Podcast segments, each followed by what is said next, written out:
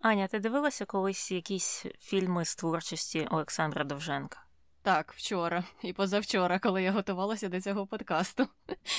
І я їх дивилася на швидкості X2, і я б хотіла поставити одну вимогу Ютубу, щоб вони зробили швидкість X5, наприклад.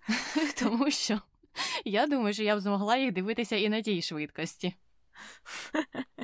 Так, я тебе розумію. Я колись дивилася дуже давно землю, і я її додивилася тільки з четвертого або п'ятого разу. Бо я засинала десь три рази, тому що кіно німе, воно, як ти вже сказала, дуже повільне. І щоб дивитися такі старі фільми, треба сісти і просто дивитися і пити каву паралельно, бо це вимагає повної твоєї уваги, як мені здається, якщо особливо порівнювати з сучасними фільмами, де хтось говорить зазвичай, і ти можеш е, трохи відволікатися, щось робити, і взагалі кіно рухається швидше. І мені здається, для того, щоб оцінити ці старі фільми, треба, щоб тебе була розвинута якась вже навичка. Це треба робити постійно, деякий час тренувати себе, і тільки після цього ти зможеш їх повністю оцінити. Тобто землю тобі треба подивитися ще як мінімум 5 разів, правильно? Е, я думаю, так. Ну, а про землю трохи пізніше.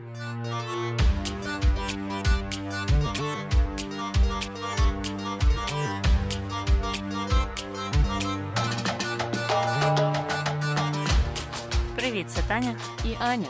В ефірі подкаст «Не без гріха. Дискусії про відомих людей, їх досягнення та сумнівні вчинки. Сьогодні говоримо про Олександра Довженка.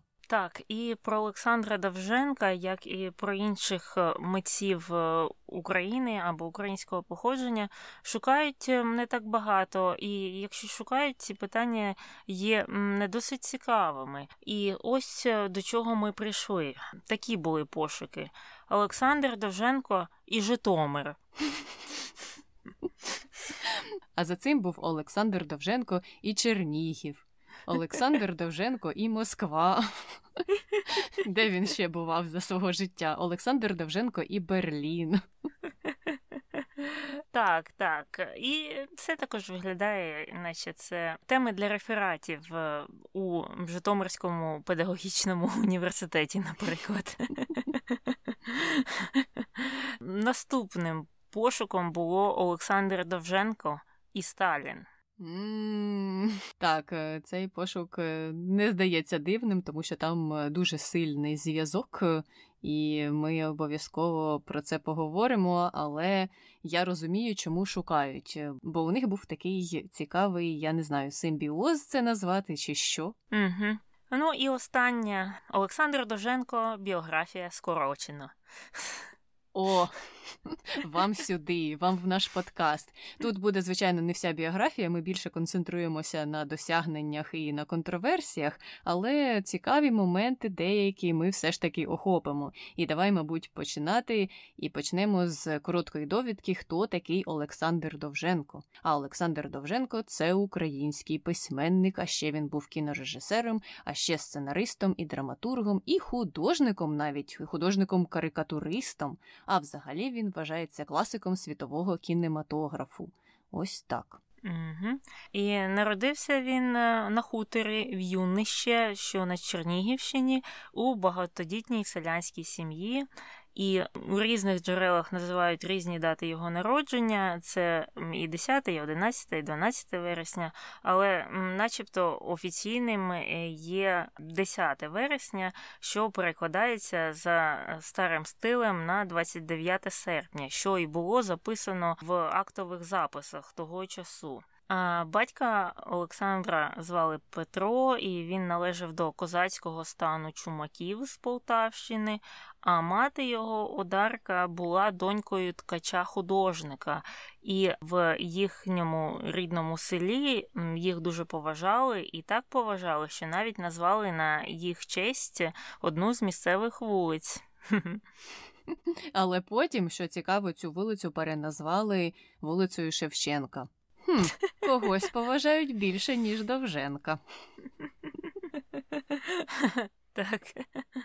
Але в той же час батько і мати його були неписемними, і взагалі в сім'ї грамотним був тільки дід, і ніхто більше, ні бабуся, ні прабабуся, ніхто не вмів ні читати, ні писати. І батько Олександра ніколи не пробачив дідові своєї темряви. Так писав Довженко в своїй автобіографії про відносини батька і діда. І мені також це здалося дивним, що дід вміг читати і не навчив цьому своїх дітей.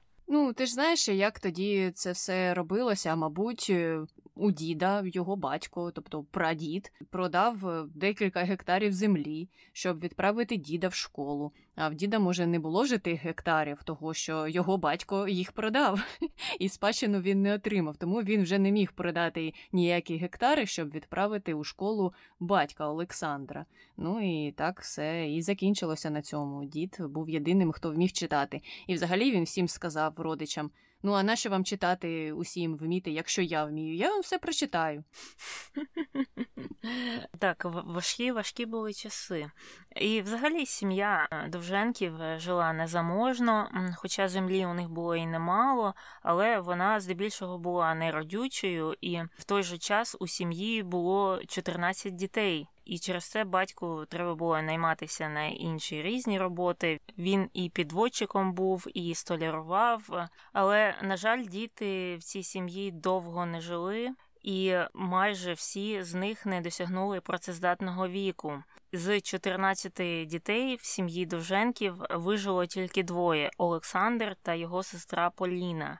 І Довженко у своїх спогадах писав, що всі його е, спогади про дитинство якраз пов'язані з плачем та похоронами. І про матір свою писав, що мати була народжена для пісень і для того, щоб радуватися життю, але натомість все життя вона проплакала, проважаючи своїх дітей е, в останню путь. Так, і там же була одна жахлива історія, коли четверо його братів захворіли на якусь хворобу, яка дуже швидко розвивалася, і всі померли буквально в один день.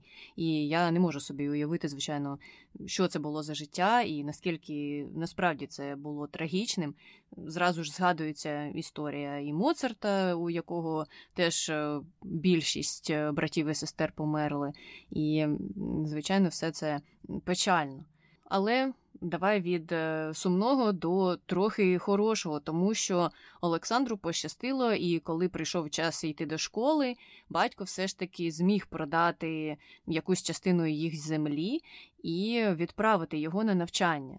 І вчився він у Сосницькій початковій школі, а потім перейшов і у вищу школу, і там був відмінником. Хоча йому здавалося, що там вчителі якісь не дуже, і вони самі нічого не розуміють, тому їм здається, що я такий розумний.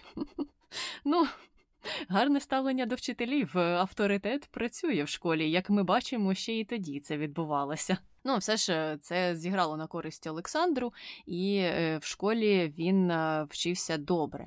Конкретного хобі в нього не було, але загалом, як він сам писав, були мрії щодо вибору майбутньої професії. І ось ким він хотів стати. Він хотів літати. Також він хотів працювати у сфері архітектури, живопису, хотів стати моряком. Е, далекого плавання, варто зауважити. Також мріяв про розведення риб і учителювання. А він не згадував, у якому віці він це писав? Е, я не знаю, я не бачила, не знайшла цю інформацію, але мені здається, що це, мабуть, і було в часи середньої, там, можливо, початкової школи. Ну тому що якби він був зовсім дитиною, то там би було щось типу Я хочу стати, не знаю, динозавром, наприклад. Ну, знаєш, як у дітей бувають такі вже фантазії. А це вже все схоже на реальні професії, але просто такий розмах величезний. І тим, і тим, і тим я хочу стати. Ну і в кінці кінців він зупинився на останньому на учителюванні, тому що у 11-му році він вступив до Глухівського вчительського інституту, який, до речі, пізніше перейменували на його честь. І пішов він туди, тому що хотів стати вчителем, а також тому, що мав право скласти туди іспити. І також там була стипендія у 120 карбованців на рік, що наразі є біля 1600 доларів на рік, тобто на місяць це трохи більше 100 доларів. Угу. Яку ти стипендію отримувала, коли ти навчалася? Ніяку не отримала в Києві, ніяку я навчалася на контракті. Хоча, якщо б я навчалася на бюджеті, я б отримувала підвищену стипендію, бо я також гарно навчалася. А я отримувала стипендію і підвищену теж отримувала. І мені здається, що це було, мабуть, менше, ніж 100 доларів на місяць. Угу. Угу. Ні, ні, тоді була точно менша стипендія, там, здається, 50 або 60, але точно не там 120 або 150. Так що він знав, куди треба вступати. Всі їдьте до Гухівського вчительського інституту. Е, так, е, гарний перспективний навчальний заклад. Але чим той заклад був не дуже гарний, це тим, що там забороняли читати українські книжки. А Довженко все одно їх читав, е, незважаючи на заборону, там десь з ліхтариком під ковдрою, і сам писав, що заборонено було в нашому середовищі навіть розмовляти українською мовою, з нас готували учителів-обрусителів краю. Тобто, можливо, не такий перспективний вже той глухівський навчальний заклад. Я не знаю. Сподіваюся, що зараз все змінилося. Так. І у 14-му році він вже закінчив інститут і був направлений на роботу в Хорошівське училище, що на Житомирщині, де за браком вчителів він викладав дуже багато предметів, і серед них було і природознавство, і гімнастика, і географія, і фізика, і історія, і ще й малювання.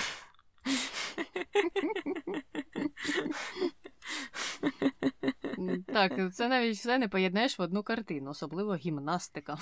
Так цікаво. Ну і ось його зв'язок з Житомирщиною. Один з зв'язків. Правильно, от люди там шукають для свого реферату. Беріть, беріть безкоштовну інформацію. І це ще не кінець, ще далі буде, повірте нам. А в ті часи, коли він вчителював, якраз відбулася лютнева революція, і він дуже зрадів цій революції. Навіть казав, що він був як собака, що зірвався з цепу. А чому зрадів? Тому що вірив, що тепер вже все земля перейде селянам, а фабрики робітникам. Хм, де я чула цю цитату? Не знаю. Школи будуть у вчителів, а лікарні у лікарів, а Україна в українців, Росія в росіян. Ось таке світле майбутнє малював собі Довженко, але потім він вже пізніше зізнавався, що це, звичайно ж, був. Досить оптимістичний погляд на ситуацію, і люди просто вірили у революцію, вірили у зміни, тому що ну їм обіцяли багато чого, і вони сподівалася, що все зміниться. Але насправді, так як у нього не було ніякої політичної освіти, він і не міг це все критично проаналізувати. А у 17-му році е, Довженко переніс дуже важку операцію і більше ніж місяць лежав у лікарні але в результаті цієї операції його визнали нездатним для військової служби. Тобто, в чомусь, мабуть, тут були плюси, е, якщо враховувати, які були бентежні часи у той час Україні. І того ж року пізніше він вступає на економічний факультет Київського комерційного інституту, що зараз називається КНЕО. І Довженко говорив, що вступив туди лише тому, що його атестат не давав йому можливості вступати до інших вищих навчальних закладів. А це був, начебто, єдиний засіб здобути хоч якусь вищу освіту. Ти не знаєш, чому були такі правила? Я не знаю, але я думаю, що сучасні студенти, мабуть, би йому позаздрили, враховуючи те, який там зараз конкурс, і у КНЕУ та й усі інші університети, які знаходяться там в першій п'ятірці або десятці в Україні. А Довженко тут навіть трохи крутив носом, начебто, і казав: ну, не було вибору, пішов в КНЕУ, що робити. Можливо, він ще й на факультет економіки чи юриспруденції вступив, я не знаю, бо не було вибору. Так, але чому такі тоді правила існували, мені невідомо. А Довженку, до речі, цього навчального закладу було мало, тому що в тому ж році він і в академію мистецтв вступив.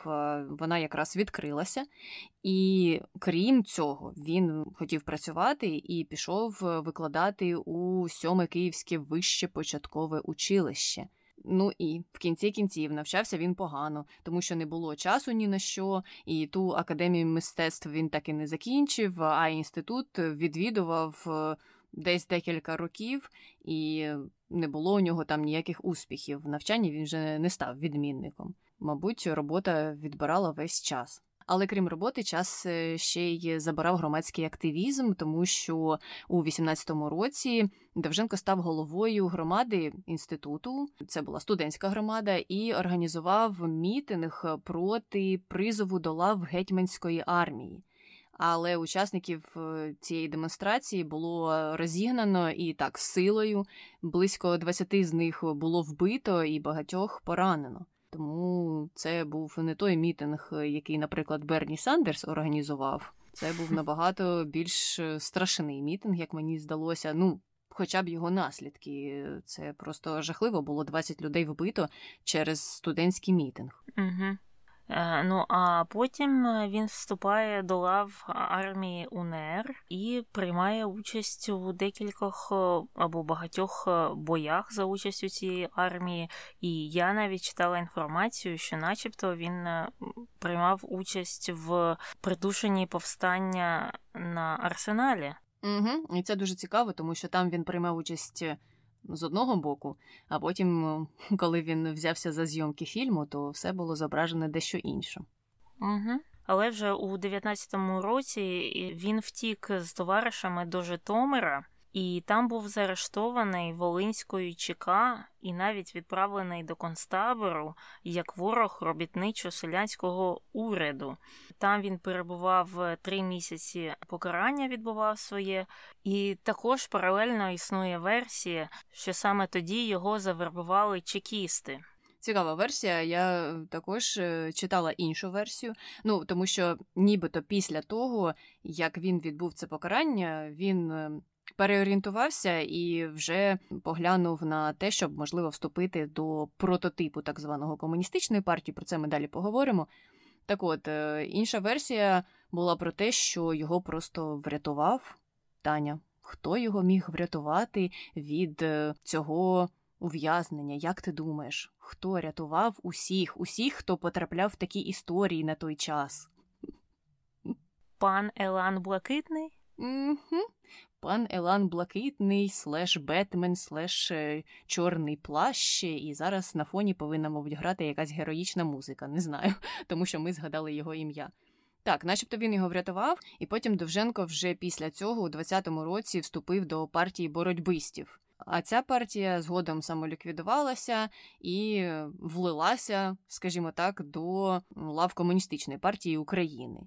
І про це Довженко сам писав, що так він вступив до боротьбистів, але цей вступ був непотрібним, тому що насправді він хотів вступити до комуністичної партії, але на той час він вважав себе недостойним переступити її поріг. І тому пішов е, у комуністичну партію версія 1.0. Ну і він сам казав, що це був нібито підготовчий клас гімназії. А вже потім, коли розпустили цю партію, він і став членом комуністів. Тобто він хотів стати членом комуністичної партії. Е, я правильно зрозуміла? За його словами, так, але дослідники вважають, що ні. Насправді він це все сам писав у своєму щоденнику на той е, випадок, е, якщо його хтось прочитає, то щоб ті, хто його прочитають, подумали, що він топить за комуністів. А насправді ні, ні, ні, все було не так. Але я не знаю, що було насправді, тому що немає інших свідчень. Угу, угу. Так, я тут також читала декілька статей, де вказують, що цей період погано описаний біографами, і що не зовсім зрозуміло його ставлення до комуністичної партії на той момент. Був він в ній навіть чи не був, е, тобто навіть це є ще під питанням, начебто. Так, е, там є багато спірних моментів. З іншого боку, знову ж таки існують цитати, де він сам все це писав. І можна допускати, що, можливо, щось він там вигадував і дописував, щоб здаватися тим, хто не стоїть в опозиції. Але це ж знову ж таки будуть спекуляції. І у 20-му році Довженка вже знову направляють в Житомир. Житомир нас не покидає. І на цей раз спочатку все було добре, бо його призначили завідувачем е, партійної школи в Житомирі. Але перебуваючи там, він потрапив до польського полону, де знову ж таки, за його словами, його навіть показово розстріляли. Але той розстріл відбувся з допомогою холостих е, патронів, і це, начебто, була така показуха. І сказали йому, що наступного разу вже буде справді справжній розстріли, якщо щось там не так зробиш. Та йому вдалося втекти в кінці кінців, і тоді він вже з Житомира поїхав. Е, і за сприяння цієї партії боротьбистів, бо це було ще на той час, коли вона існувала, займав різні посади, був і секретарем е, народної освіти у Київському губернському відділі, і комісаром театру імені Тараса Шевченка, і завідував відділом мистецтв у Києві. Ну тобто такі державні посади, досить безпечні, досить стабільні. Але у квітні 21-го року все стає ще краще, тому що його направляють на дипломатичну роботу аж у Польщу, і там він очолював місію з репатріації та обміну полоненими. А пізніше, уже у 22-му році, він став секретарем консульського відділу торгового представництва у Німеччині. Ну, тобто допрацювався так допрацювався, але наскільки я знаю, знову ж таки у своїх щоденниках він писав, що робота була нудною і йому там не дуже подобалося. Так, я також таке читала, але все ж таки, паралельно з цією дипломатичною роботою, він е, починає публікувати е, перші свої твори як е, художника, і деякі з його карикатур, які він тоді малював, були навіть надруковані у журналі Молот, який видавався українськими комуністами в США. І тоді е, він також, начебто, зрозумів, що буде важко поєднувати свої службові обов'язки і малювання, і вирішив звернутися до ЦК КПУ е, з проханням надати йому можливість займатися в Німеччині вивченням графіки. І я так зрозумію, ЦК КПУ погодилася, і він е, став отримувати стипендію в 40 доларів від е, наркому освіти України. І близько року тоді навчався в приватній мистецькій школі професора експресіоніста Віллі Гекеля. Ну, ось вже на кінець-то на кінець то було не нудно. Покинув ту роботу, ту бюрократію і зайнявся мистецтвом. Але недовго це все протривало, бо, мабуть, нарком освіти подумав, подумав і вирішив, що це ми йому видаємо стипендію у розмірі 40 доларів. Хай вже повертається назад в Україну. І в 23-му році вони так і зробили, відкликали Довженка назад, і знову ж таки за сприяння. Бетмена Василя Елана Блакитного він е, влаштувався в редакцію газети Вісті. Оце то вже, мабуть, було йому весело там працювати. І, Мабуть, це була його мрія. Ну і там він е, працював е, публіцистом і художником-ілюстратором, і його карикатури на той час з'являлися майже в кожному номері газети. Ну, Я дивилася, що там були за карикатури досить невинні, такі шаржі, дружні. Він робив їх і на колег, е, письменників. Нічого такого гострополітичного він не малював. І про свою партійну приналежність у ті часи е, він е, потім згадував у своїй автобіографії, що, начебто, у партії він тоді не був, і дуже жалівся, що там не був а не був, тому що у нього просрочилися документи, і він подав нові, але їх е, втратили і їх шукали, і, начебто, їх не знайшли. І так він не став знову членом партії. Але за іншими джерелами, начебто, Довженко намірено спеціально їх десь сховав чи загубив, і через те, що він не хотів їх поновлювати і не хотів заново вступати у комуністичну партію України. І незрозуміло, в якому він там статусі був, і незрозуміло ж знову ж його ставлення до цієї самої комуністичної партії. Чи хотів він туди, чи не хотів. Довженко, скажи нам, скажи нам конкретно, що ти хотів. Так, е, тут мені просто знаєш, що цікаво, що знову ж таки цитати нам говорять про одне, дослідники говорять про інше, але в той же час я не бачила ніяких інших цитат від цих дослідників. Тобто усі джерела, ем, які я аналізувала, говорять про те, що ось дослідники вказують. Але за допомогою чого вони вказують, ці джерела мені не сказали. І тому тут ми знову стоїмо на роздоріжжі, не знаємо, що насправді думав Довженко. Угу. І також у ті часи Довженко вступає до гарту, і після його розпаду стає одним з засновників Вапліте. Це він там був разом з Павлом Тичиною. Я не знаю, чи разом, можливо, вони перетиналися, а можливо, вони через Василя Ілана Блакитного знали один одного. Хто його знає? Ну, а загалом, він, коли був учасником цих організацій, він критикував тоді спроби Асоціації художників революційної Росії, яка тоді підтримувалася радянським урядом. Він не хотів, щоб вони підпорядковували неоромантичне мистецтво України принципом соціалістичного реалізму та убогої мистецької традиції передвижників. І він вважав, що це неправильно, і говорив, що це перший випадок в історії культури, де стиль постановляють на засіданні. І також е, він проголошував незалежний шлях українського мистецтва і говорив, що воно якраз завжди опиралося на історичну і народну традицію, і також мало завжди живий контакт з сучасним європейським мистецтвом. Тобто з цього виходить, що він, начебто, не любив е, цей соціалістичний реалізм, і він його відштовхував, так само як і Казимір Малевич. Тут виходить, що не любив і не любив контроль партії над mm-hmm. мистецтвом, хоча б. І знову ж таки, це нам говорить про те, що можливо у нього були якісь сумніви щодо роботи цієї партії. Я не знаю, це якесь змішане повідомлення, якщо його порівнювати з тим, що ми говорили до цього, і з тим, що він сам писав про те, що ой, я так хотів вступити у партію.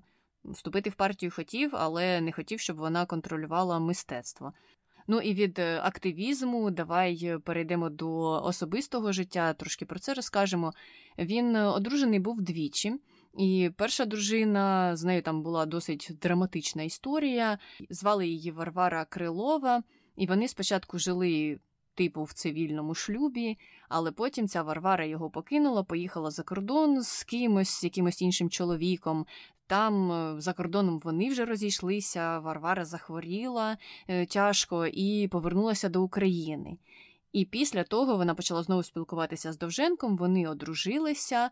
Але коли Довженко вже почав знімати свої перші фільми, то він став тісно співпрацювати з ем, асистенткою своєю Юлією Солнцевою. І вона не тільки асистенткою була, вона була і акторкою, і режисеркою потім, і в них був такий е, тісний контакт. Ну і Варвара вирішила, що добре, я все зрозуміла. У вас стосунки, давай розлучимося. І нібито це була саме її ініціатива. А інша версія нам каже про те, що Олександр Довженко розлучився з нею через те, що вона е, хворіла на туберкульоз і вже ледве там ходила, і йому було дуже складно це все пережити ну, є і така версія, яка не малює його як позитивного героя. Не знаю. Але все одно ж вони не одразу розлучилися. Вони розлучилися майже перед його смертю, правильно, і потім вже він тільки одружився на цій Юлії. Так, але з Юлією він то вже скільки прожив.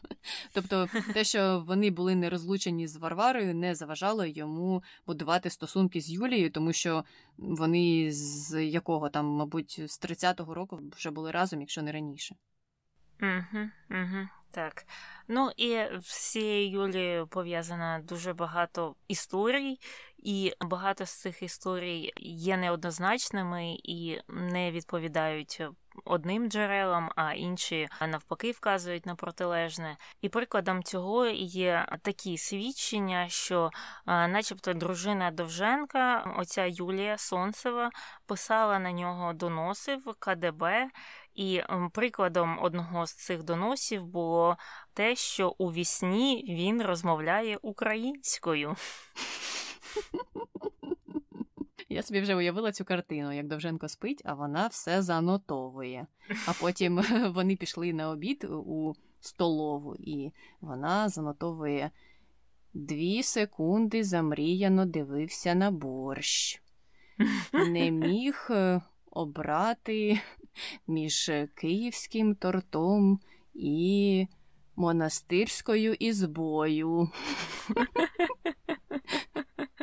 Так, е, дуже дивно, і також інші свідчення є про те, що, начебто, Олександр Товженко дуже хотів мати дітей, але от е, ця Юлія відповідала, що і свині розмножуються.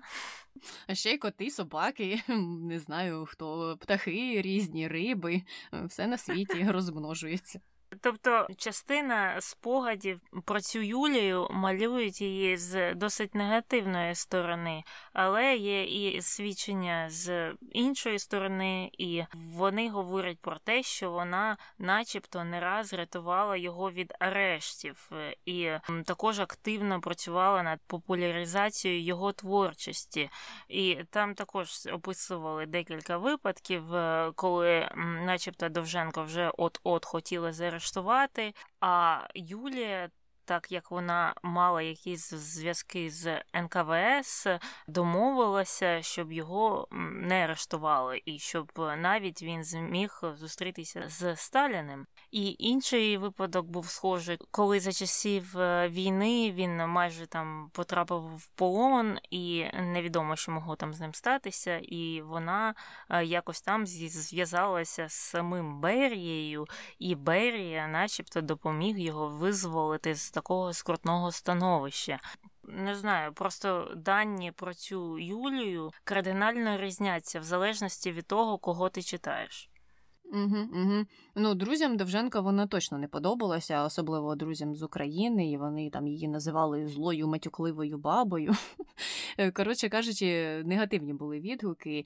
З іншого боку, від е, самого Довженка не було чутно таких е, слів, і вони довгий час співпрацювали разом, і вона постійно, постійно була з ним на зйомках. Тобто. Важко сказати, які там були стосунки, яка там була динаміка, але в роботі він їй дуже довіряв. Вона була фактично його правою рукою. Ну і як ти вже сказала, так цей союз е, завершився одруженням, е, і це сталося майже перед смертю Довженка.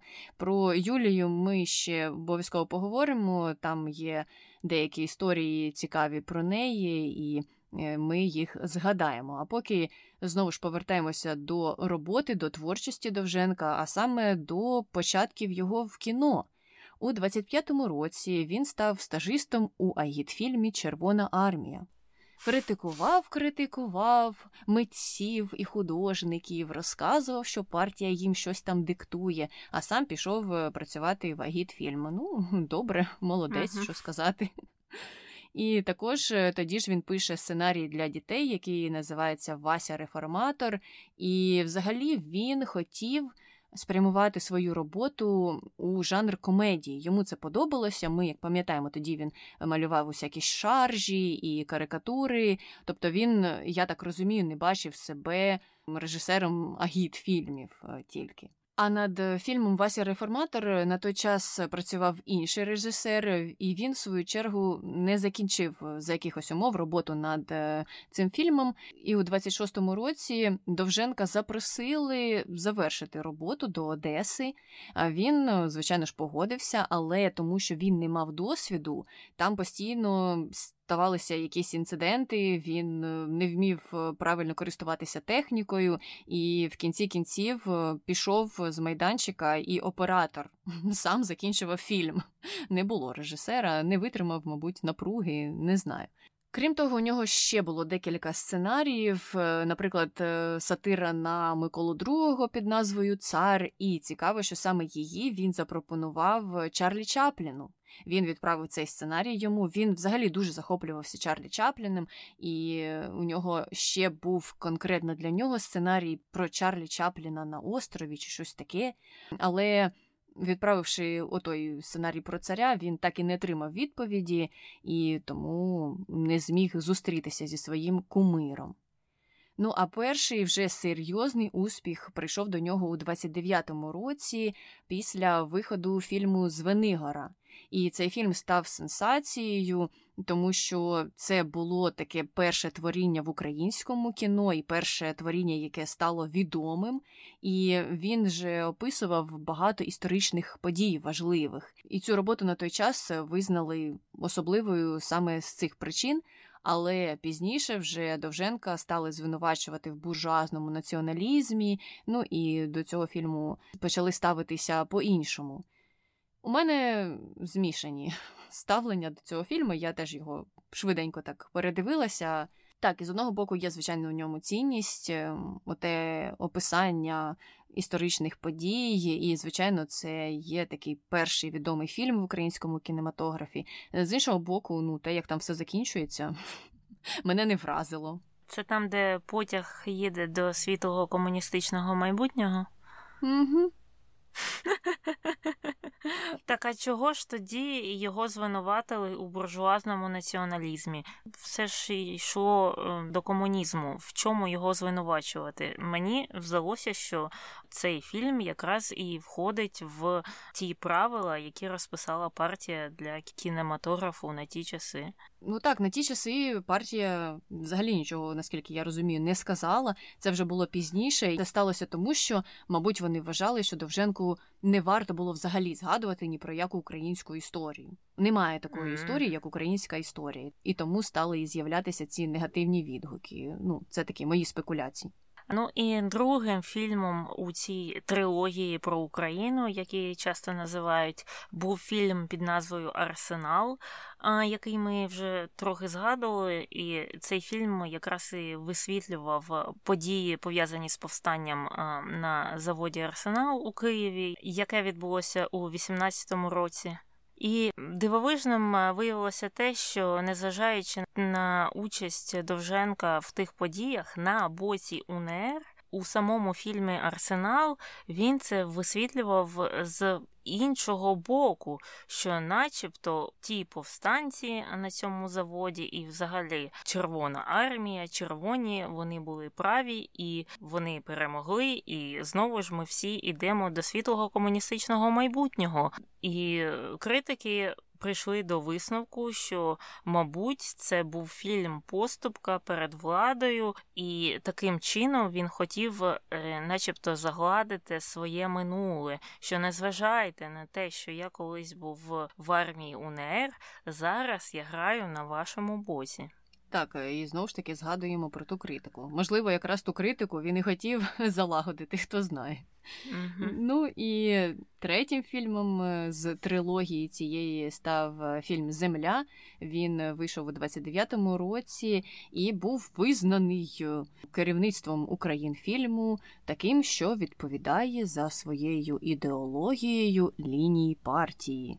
Молодець, молодець, теж витримав лінію партії.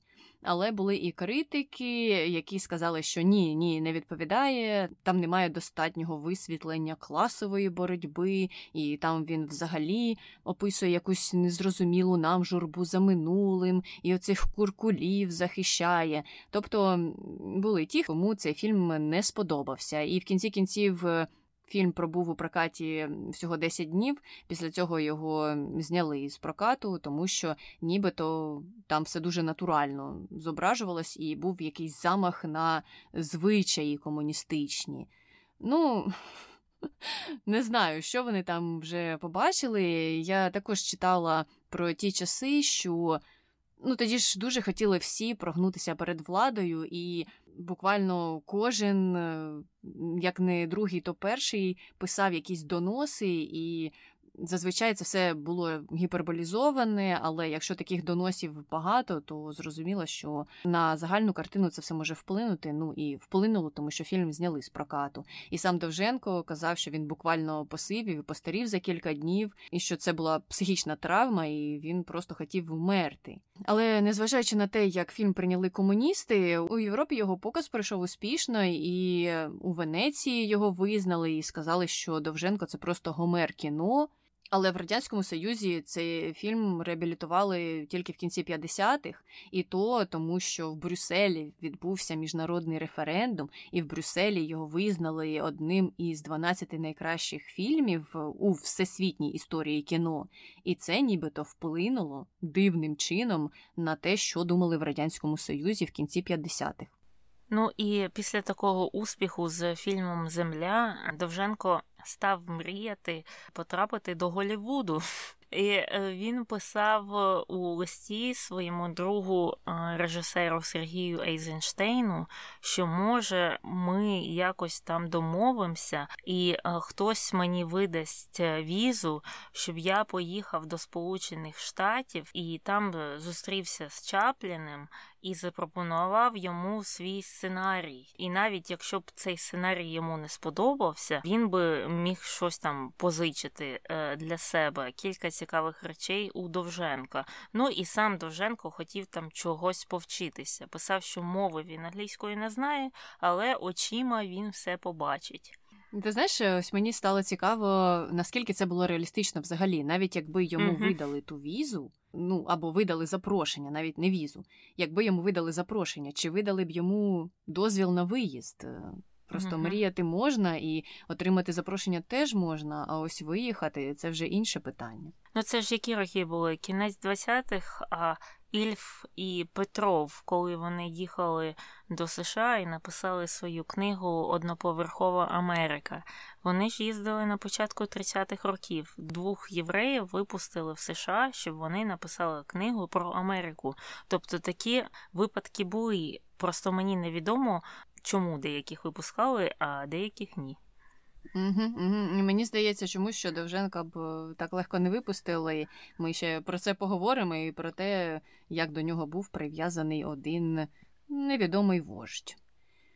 А щодо Чарлі Чапліна, то він же теж високо досить оцінював творчість Довженка, не зважаючи на те, що ніколи так йому і не відповів. Ось Довженко, бідний, писав, писав йому листи. А Чарлі Чаплін вже мені здається, це було після війни. Е, виголошував промову і казав, що слов'янство поки що дало світові кінематографу тільки одного творця, і це Олександр Довженко. Ось так. Угу. Ну а після цього Довженко став активно співпрацювати з владою у 30-х роках, і про це ми пізніше детальніше поговоримо. Але незважаючи на цю співпрацю, проти нього було відкрита справа під назвою Запорожець, яка існувала з кінця 20-х років до середини 40-х. І справа велася за підозрою в тому, що Довженко брав участь в українському контрреволюційному націоналізмі націоналістичному підпіллі. І е, інформатори в цій справі відзначали, що, е, начебто, Довженко е, різко засуджує всю систему радянського виховання, в тому числі школу, комсомол, громадські організації, цензуру в мистецтві і весь тон. Цього радянського життя, і також е, що Довженко, начебто, критикує партійних колег е, і кінематографічних чиновників, е, які оспівують радянську дійсність.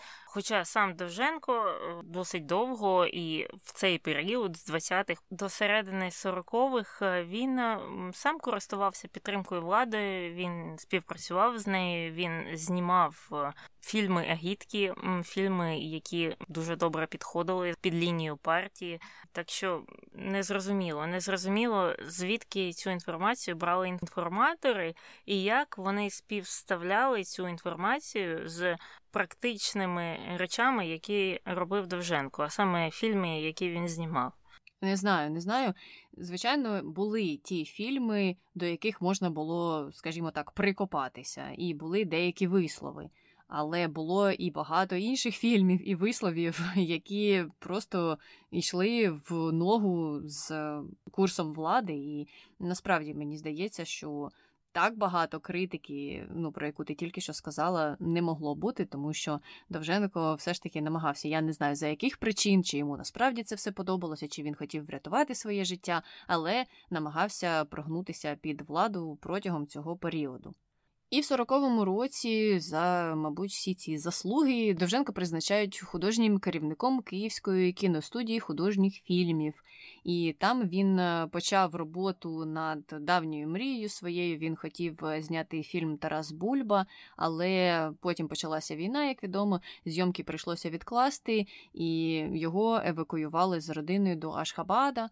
І він в кінці кінців так і не зняв цей фільм. Але, будучи в евакуації, він не став там залишатися і попросив, щоб його відправили на фронт. І там він був кореспондентом газети Красна Звізда. А також е, був свідком звільнення різних територій від окупації.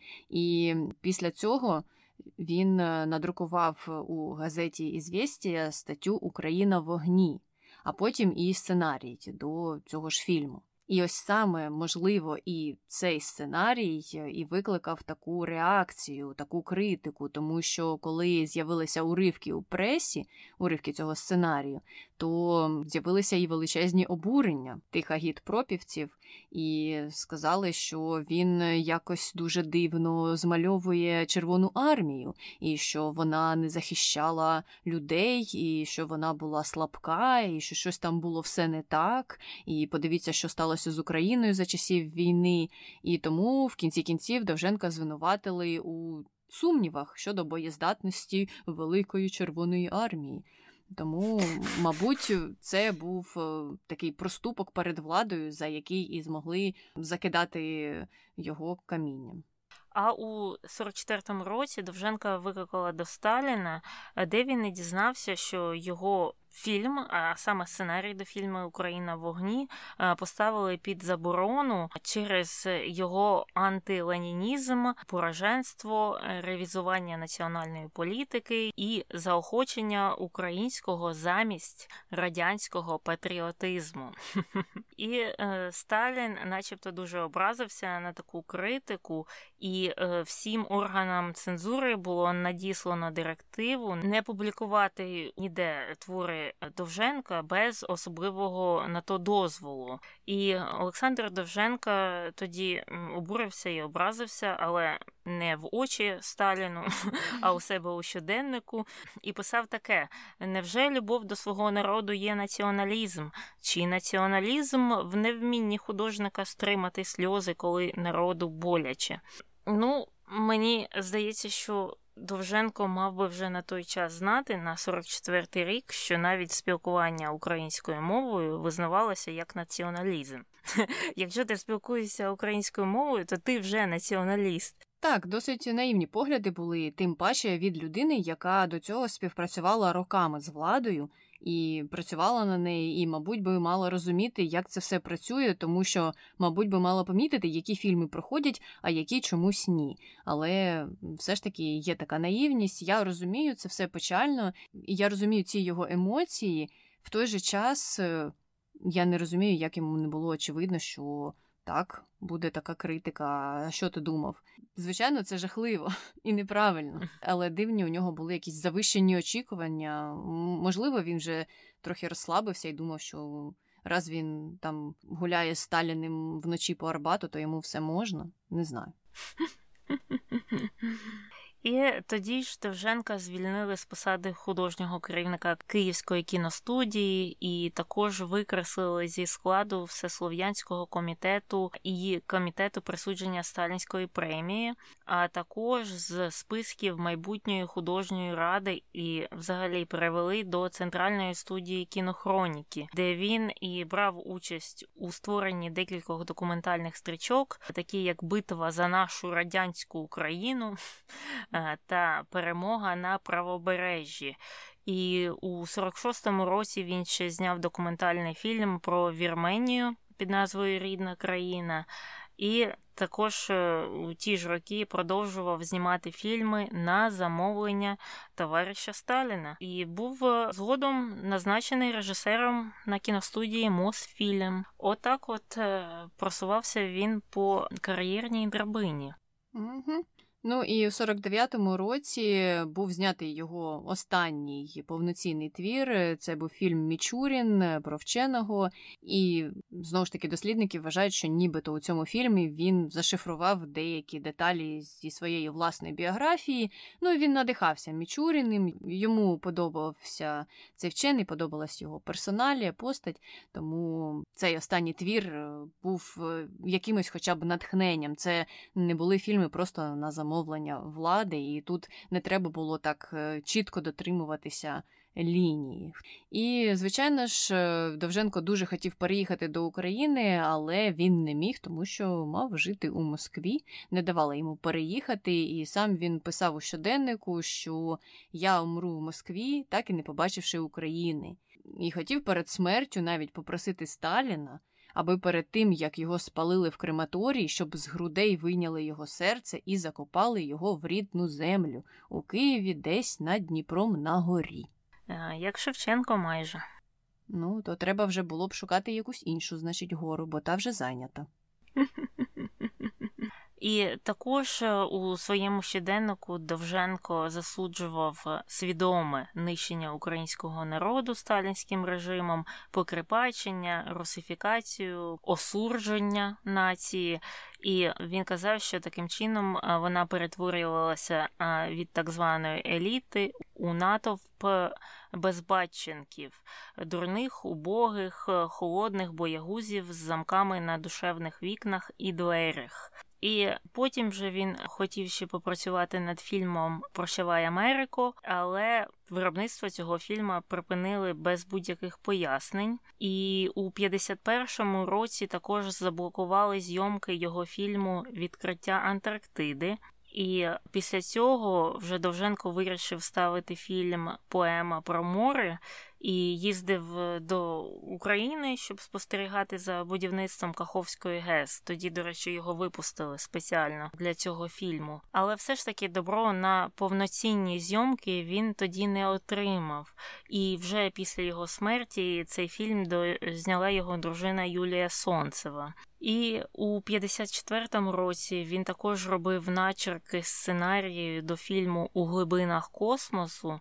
А фільм цей був фантазія про трьох радянських інженерів, що вісім років блукають зоряним всесвітом. Звучить класно. Ну, краще, ніж ті фільми про будівництво чогось. Але сценарій цей не прийняли. Художня рада відмовила. І також е, в тих роках він е, закінчив роботу над е, кіноповістю Зачарована Десна, де він якраз і згадував своє дитинство. Її надрукували у журналі Дніпро, але сценарію Довженко так і не створив з цієї повісті. І незадовго до смерті, у 56-му році, він написав листа у президію Ради письменників України і писав їм, що все, йому вже нічого не треба, ні кіностудія, ні робота. Просто допоможіть мені переїхати до України, і велика квартира мені не потрібна.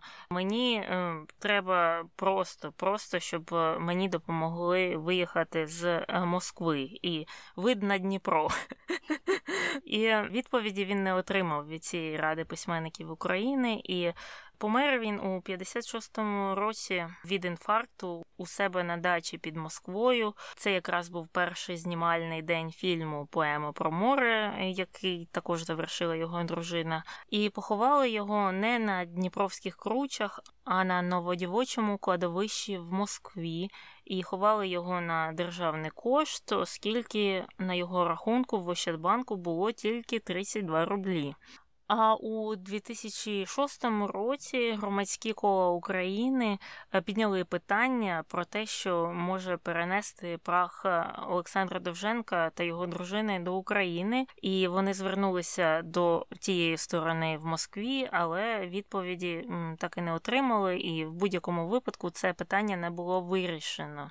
І наразі 10 вересня, що є днем народженням е, Довженка, святкується в Україні як День кіно, і в цей день також вручається державна премія в гаузі кінематографії імені Довженка. І у 94-му році був створений національний центр Олександра Довженка, і робота цього центру зосереджена на створенні колекції українського кіно та популяризації його серед населення.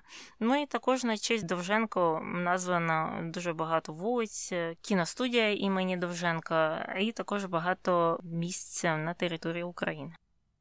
Так, е, Довженко писав, писав листи, хотів потрапити в Україну, але тільки посмертно вже почали так визнавати. І то я читала, що багато хто з експертів, з дослідників вважає, що ні, цього недостатньо.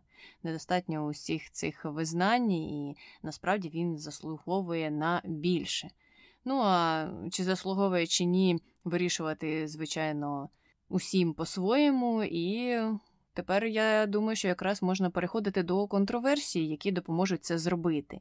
А контроверсія фактично одна, вона велика і стосується саме співпраці з владою, про яку ми вже не раз згадували. І з його біографії, з його досягнень ми виключили великий блок. Е, це робота в 30-ті роки, бо якраз саме тоді він і активно співпрацював із комуністичною владою. На початку 30-х все почалося зі зйомок фільму про будівництво греблі Дніпрогесу. Цей фільм називався Іван, і це був перший звуковий фільм його. І він мав підтримати успіх індустріалізації і те, що цей шлях правильний. В Україні цей фільм розкритикували, тому що вважали, що Шостий Довженко захопився дуже індустріалізацією. Там не все так е, чітко і ясно, як ти кажеш, і не все зробили машини, тому що насправді вклад у будівництво значний зробили люди, і цей Дніпрогес будувався там ледь не на кістках е, простих е, робітників. Ну і також критика була щодо того, що дуже вже нереалістично Довженко все прописав. Е, дуже вже він хотів там зробити великий реверанс перед владою, і тому цей фільм і не набув такого успіху, як хотілося б. Ну і в кінці кінців, е, після виходу фільму, батьків Довженка вигнали з колгоспу за інших причин. Сказали, що вони дуже релігійні, як здавалося на той час е, владі. І за самим Довженком посилилося стеження, незважаючи на те, що він співпрацював із владою, ми пам'ятаємо, були і ті, хто підозрював його в тому, що це просто прикриття, а він насправді готує якусь там контрреволюцію. І тоді він вирішив, що все час просити порятунку у влади у самого Сталіна. І у 34-му році він опинився у Москві. За його власними свідченнями він написав Сталіну і просив його захистити і допомогти творчо розвиватися. Але є інша версія, що Сталін сам наказав вивезти Довженка до Москви, тому що він не хотів, щоб Довженко був свідком голодомору в Україні, щоб Довженко про це писав. Ну і також є третя версія, про яку вже ти Таня сказала, що допомогла його дружина Юлія Солнцева. Ну і ця історія спілкування Довженка зі Сталіним така цікава, нетипова. Я навіть не знаю, як це все описати, тому що є багато свідчень про те, що Сталін вважав Довженка таким сповідником, і він викликав його посеред ночі. Вони гуляли по Москві, говорили по душах, і Сталін йому там щось розповідав. Ну, це як в тій пісні Дрейка про селфон.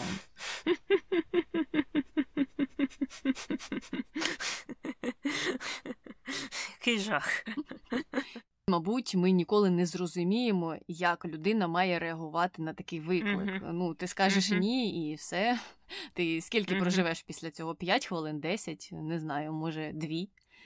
Скажеш так і станеш в очах усіх інших людей зрадником і тим, хто просто прогинається перед владою. Ну, Ніякого позитиву з цієї історії, звичайно, не отримав Довженко.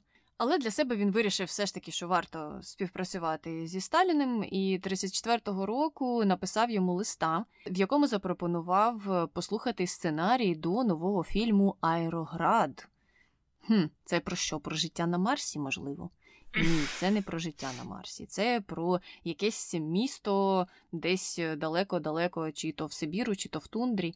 І Сталін е, прийняв Довженка, за його ж словами, рівно через 24 години після того, як лист було опущено в поштову скриньку. Мені здається, що коли Довженко ще писав той лист, Сталін вже знав, про що там буде, зважаючи на те, що за ним слідкували.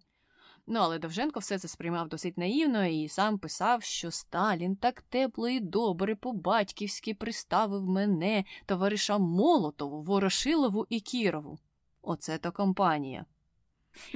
Що мені здалося, нібито він давно і добре мене знає, і мені стало легко. Я зрозумів, що його цікавить не тільки зміст сценарію, а й професійна виробнича сторона нашої справи. Я пішов від товариша Сталіна з просвітленою головою, з його побажанням успіху і обіцянкою допомогти. Ти думаєш, Сталіна дійсно цікавила професійна виробнича сторона цієї справи? Звичайно, і те, щоб Довженко розвивався творчо, щоб він показував mm-hmm. весь свій спектр можливостей, усі уміння режисури. Це його цікавило насамперед, ніщо інше. Ну і після цього Сталін зобов'язав управління військово-повітряних сил сприяти Довженку, і Сталін особисто стежив за ходом зйомок цього фільму Аероград. І м, також е, потім е, ще не раз Сталін запрошував Довженка до себе на перегляд різних нових фільмів, цікавився його думкою про них, консультувався з ним. І також у 35-му році, за дорученням Сталіна, головне управління кінофотопромисловості преміювало Довженка персональним автомобілем. І також він був нагороджений орденом Леніна. Написали, який автомобіль, це що була ця побіда. Не знаю, що там було, Побєда, Чайка чи Волга. Я, чесно кажучи, не знаю, коли кожна з них почала випускатися, але щось, мабуть, важке, таке чорне, металеве, як тоді любили.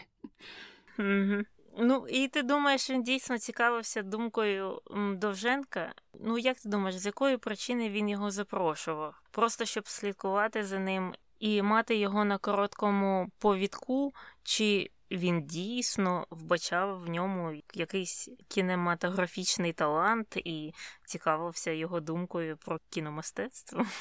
Не знаю, що відповісти. Мені, поки я це все читала, і поки я зараз тебе слухала, на думку спадала тільки асоціація. Не знаю, чи ти бачила в мультфільмі Саус Парк, там є сатана, і він uh-huh. час від часу займається якимись побутовими справами і, начебто, хоче видати себе за таку людину, у якої теж є почуття. Ну або не зовсім uh-huh. людину. Оце мені uh-huh. щось е, нагадало таке. Типу, ви не думайте, я не такий поганий, як вам здається. Я люблю теж і фільми з попкорном подивитися. А хто ж мені порадить гарний фільм? Немає ж різних сайтів, типу IMDb чи Rotten Tomatoes, і я не знаю, що подивитися. А у мене є довженко для цього. Це мій персональний IMDb. Порадить мені на вечір гарний фільм. А ти думаєш, вони дивилися тільки радянські кінофільми, чи, можливо, щось голівудське, там того ж Чарлі Чапліна? Таня, якщо вони дивилися щось голівудське, то тільки з метою дослідження того, що там робить ворог в цей час. Так і було. Ну, а після фільму Аероград Довженко знімає фільм Щурс також на вимогу Сталіна. І цікавим є те, що в російських джерелах пишуть, що Сталін приймав кінцевий сценарій цього фільму і прийняв він без жодної поправки. Тобто Довженко приніс, кинув на стіл, тобто продивився, сказав, так, все підходить. А в українських джерелах е, навпаки кажуть, що Довженко там мільйон разів перероблював той сценарій, і якраз через те, що щось там не догоджало Сталіну. Треба було перероблювати якісь реалістичні моменти на користь е, пропаганди. І саме через це він працював над цим фільмом досить довго, декілька років. І фільм в кінці кінців вийшов на екрани у 39-му році, одночасно в Москві та в Києві. І за перший тиждень його подивилося близько 31 мільйона глядачів. І Довженко тоді отримав е, за це сталінську премію. Ти бачила цей фільм? Не бачила. У мене якось не було бажання дивитися фільми з цього його періоду. Я навіть не шукала, чи є вони у загальному доступі. Є, і я про нього чула. Чула щось нехороше, але все ж таки чула. Ну, а після приєднання Галичини внаслідок пакту Молотова Ріббентропа у 39-му році е, Довженка викликали до Києва, щоб організувати експедицію кінематографістів до Західної України та Західної Білорусі. І е, в результаті цієї експедиції з'явилася історична хроніка е, під назвою визволення. І у цій хроніці Довженко показував щойно визволений від польського ярма народ. Але виявилося, що цей народ багатіше і цивілізованіший, ніж той народ, який вже був давно визволений комуністами. І через це цей фільм дуже швидко зник з екранів. Тобто, отак, от показали багатих людей, а вони тільки з польського ярма вийшли. А краще живуть. Як так сталося? Не зрозуміло. І в цьому, мабуть, були мінуси документалки тогочасної, тому що ну знімаєш і знімаєш, а як це потім переробити? Ніяк все треба просто видаляти і десь щось недокументальне зовсім знімати. Угу, угу. Ну і все на цьому закінчилися наші контроверсії, і ми можемо переходити до конспірології, як завжди. І е, у нас тут е, дві конспірології. Перша, звісно, пов'язана з його другою дружиною Юлією Сонцевою. По-перше, з нею дуже багато пов'язано конспірологій. Про деякі ми вже згадували, і про те, що вона була якоюсь шовіністкою з якимись великодержавними фіксаціями в голові, що вона ненавиділа все українське, в тому числі українську мову, але в той же час чомусь вона жила весь цей час з Довженком і працювала з ним. Інші кажуть, що це ж її призначили, щоб вона постійно була біля Довженка, і вона насправді працювала на НКВС. Знову ж я не бачила ніяких підтверджень всьому цьому. І також, е, начебто, після смерті е, Довженка вона заволоділа правом на всі його записи, і вона заборонила їх відкривати протягом 50 років. І сама сказала, що, начебто, це була воля Довженка, щоб оці всі його записи, щоденники, щоб їх ніхто не відкривав е, деякий час. Але підтверджень цьому ніяких немає, що десь там Довженко на це вказував. Так що не зрозуміло, чи це Сонцева вирішила так зробити, чи це Довженко їй таке заповіщав. І самі щоденники, ці е, записи стали доступними порівняно нещодавно у 2009 році, і там виявилася деяка інформація про критику влади і навіть е, власного сімейного життя. Але також невідомо, чи підчистила Юлія Сонцева ті записи чи ні, е, тому що, звісно, вона мала на них всі права і вона їх довго не випускала. І також суперечки е, викликає те, як вона обійшлася з сценаріями Довженка, за якими вона потім зняла фільми, такі як поема про море, повість полум'яних літ та зачарована десна. Деякі вказують на те, що от якби Довженко дожив, йому б таке не сподобалось, начебто, і що вона зробила це якось неправильно. Так, я теж читала всі ці неоднозначні відгуки, і насправді не зрозуміло, чи Довженко сам заборонив відкривати ті свої щоденники і усі персональні матеріали. Можна з одного боку зрозуміти, чому він би так міг зробити, тому що, можливо, він і боявся за життя своєї дружини, наприклад, раз там потім знайшли якусь інформацію про критику влади. І щодо того, як вона знімала його фільми, я теж читала деяку критику, але з іншого боку. Варто зазначити, що вона ж була першою жінкою-режисеркою, яка отримала приз Канського кінофестивалю саме за повість полум'яних літ. Mm-hmm. Я розумію все. Я розумію, що можна її критикувати і казати, що ой, яка зла жінка була там матюкалася, коли разом зі мною їхала в ліфті, як один з його сучасників писав. це все можна зрозуміти, можливо, вони насправді були свідками якогось її не дуже дружнього характеру, і, можливо, можна допустити те, що вона теж співпрацювала з владою. Тобто я уявляю собі, що можна придертися до людини. Але ось е, щодо її роботи режисерської, ну теж можна, можливо, критикувати інші фільми. В той же час е, мені кінопремія Канського кінофестивалю говорить про те, що, мабуть, там вже і був якийсь талант, що не зовсім вона вже була така безталановита і не знала, що вона знімає, і робила все не так, бо як сподобалося Довженку. Ну, не знаю. Ну і ми б ніколи не дізналися, як би ці фільми перезняв би Довженко. Ми не можемо про це судити. Ну і переходимо до другої конспірології. Кажуть, що, начебто, він помер не натуральною смертю, що його вбили. Як ми пам'ятаємо, він помер від інфаркту, але деякі конспірологи вказують, що це було замовлення, що треба було, щоб він пішов в життя, і що, начебто, оця от дружина його Юлія Сонцева якось в цьому допомогла, так як вона ж знову, начебто, якби працювала на НКВС. Підтверджень, звісно, ніяких немає, нічого не можна про це судити, але є ось така от конспірологічна теорія. Ну і все, закінчили ми на сьогодні з Довженком, і можемо знову ж переходити до коментарів про Берні Сандерс.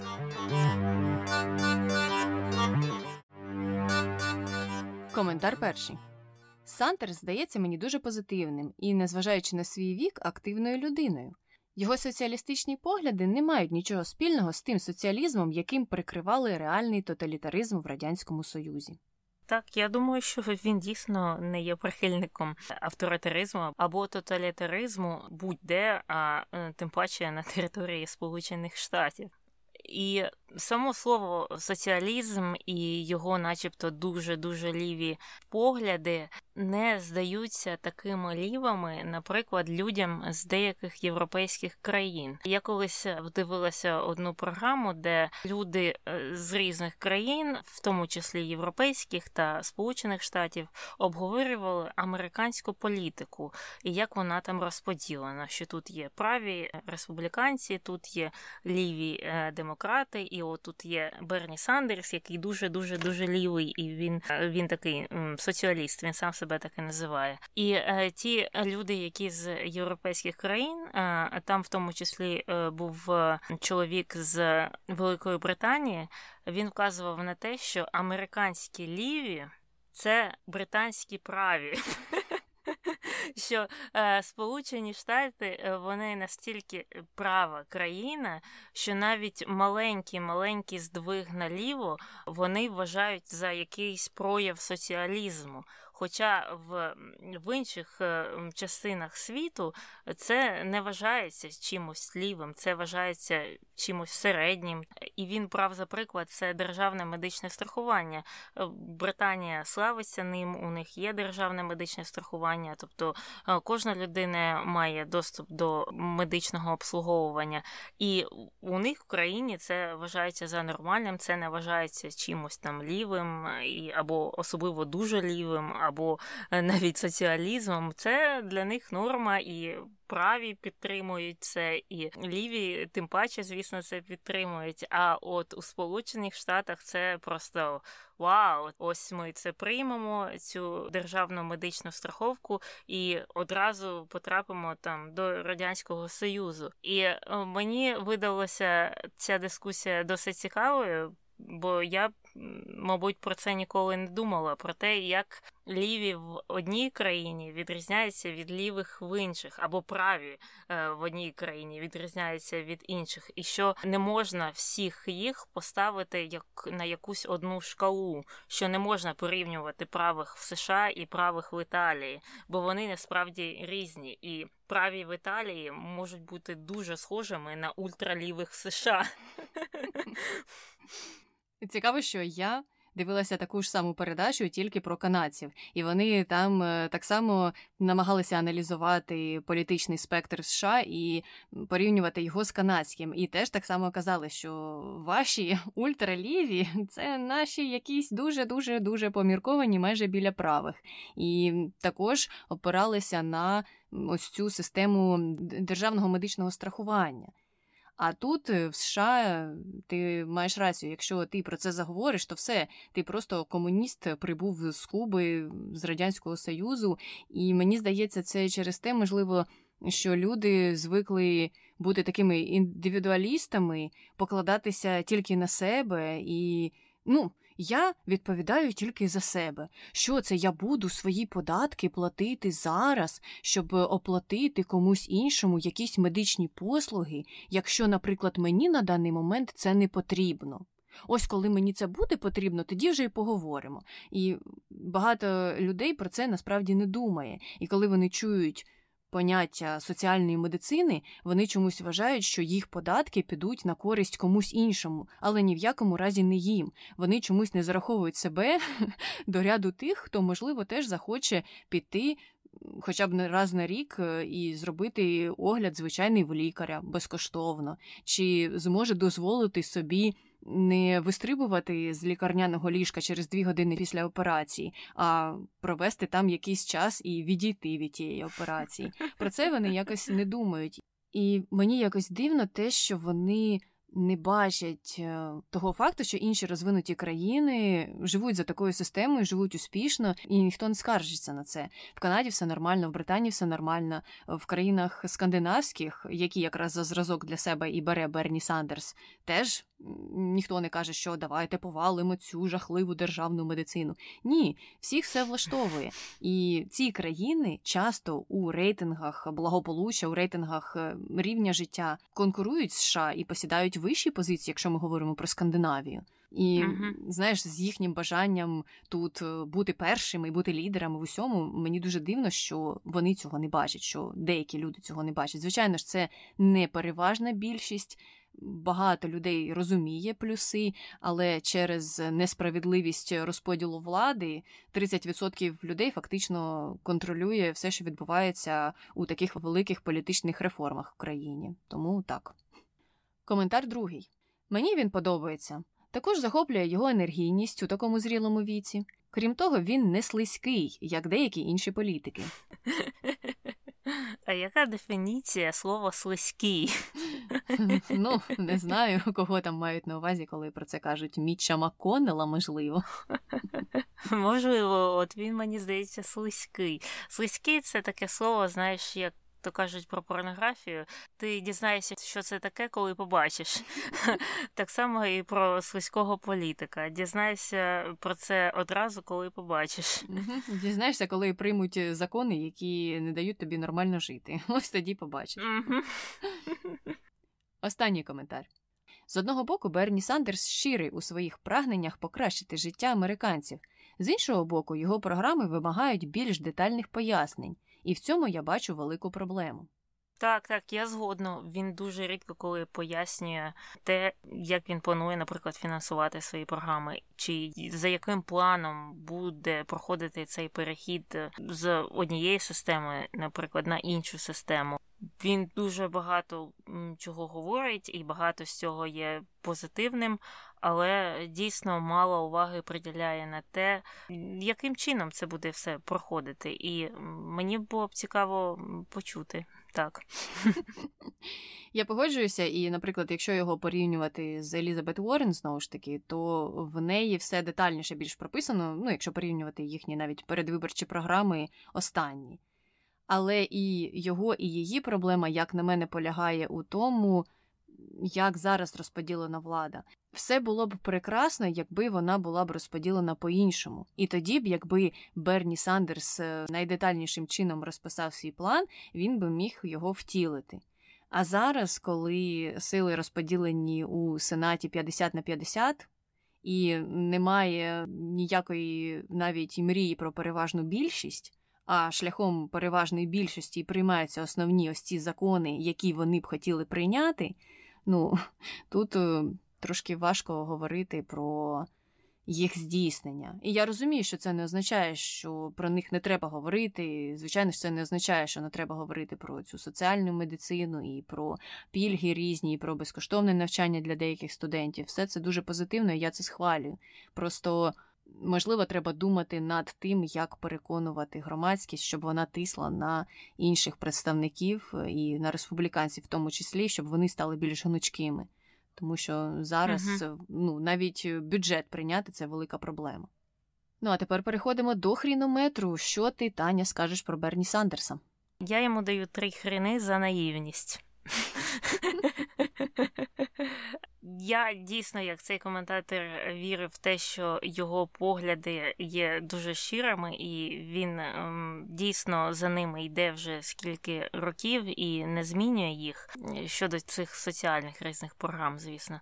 Але той факт, що його так легко обдурити, мене. Е, трохи лякає. Особливо б мене це дуже лякало, якщо б він дійсно став там президентом країни, що можливо було б таке, що він би поїхав до Венесуели, наприклад, де е, жахливий авторитарний режим, і його там би е, добре прийняли, також там в якійсь місцевій лазні, так е, щось там дали йому поїсти і попити, і привели йому усміхнених дітей, і він би сказав: Та тю, так треба ж там знімати всі санкції з Венесуели, і треба налагоджувати з ними якісь стосунки. А лідер Венесуели тільки на це і чекає чекає, щоб е, когось там обдурити в Сполучених Штатах і повернути собі там якісь гроші, які вони втрачають через ці самі санкції. І е, така наївність не має мати місце серед е, політичних діячів.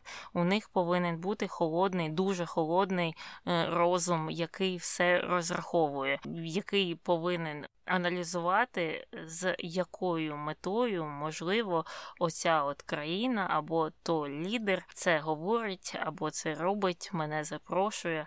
А от у випадку Берні Сандерса, ну він як в рожевих окулярах, мені здається, завжди.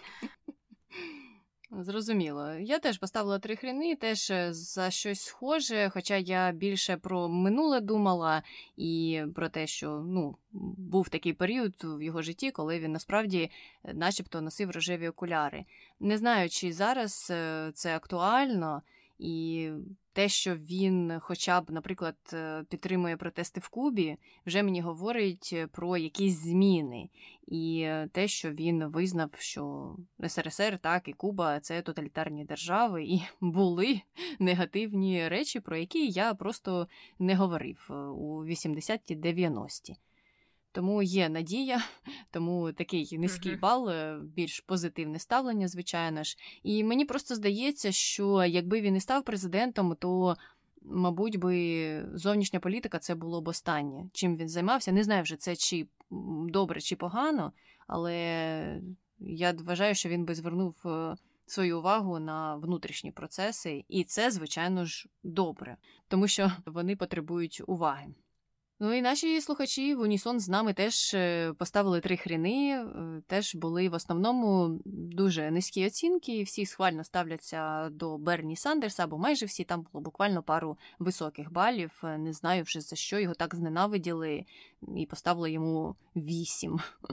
Мабуть, бояться соціалістичної медицини чи безкоштовного навчання не знаю, не знаю, чи того, що розформують армію і заберуть в неї ті мільярди і пустять на, наприклад, краще життя дітей у малозабезпечених сім'ях. А секрет популярності Берні Сандерса наші слухачі визначили так. Хтось відповів, що це все завдяки його послідовності. Інші сказали, що це все завдяки його милим рукавицям.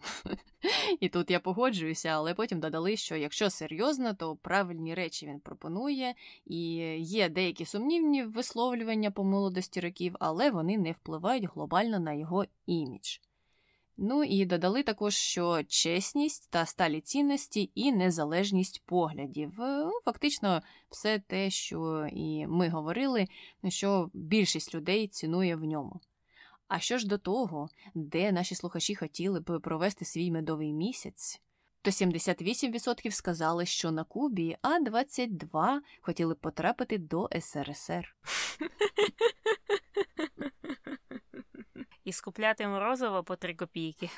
Не знаю, тут е, треба уточнити, в який період, тому що це, Мгм. мабуть, має дуже велике значення. Угу. Це точно.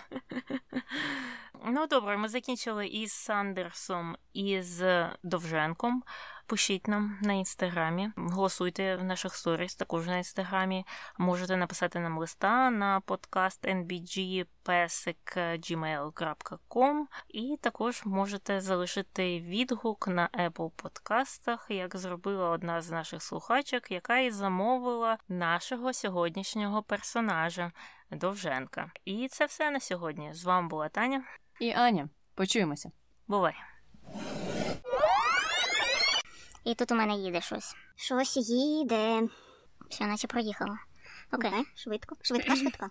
Мгм. В 18-му році, у 19-му, у Чи 18-му. 17-му. Мгм. Не знаю. Смішно буде, якщо ще скажи в 17-му, ну, бо я не пам'ятаю. І так все 20 століття. Такие, ну точно на в 53-му, а потім такі, блін, в 53-му. Окей.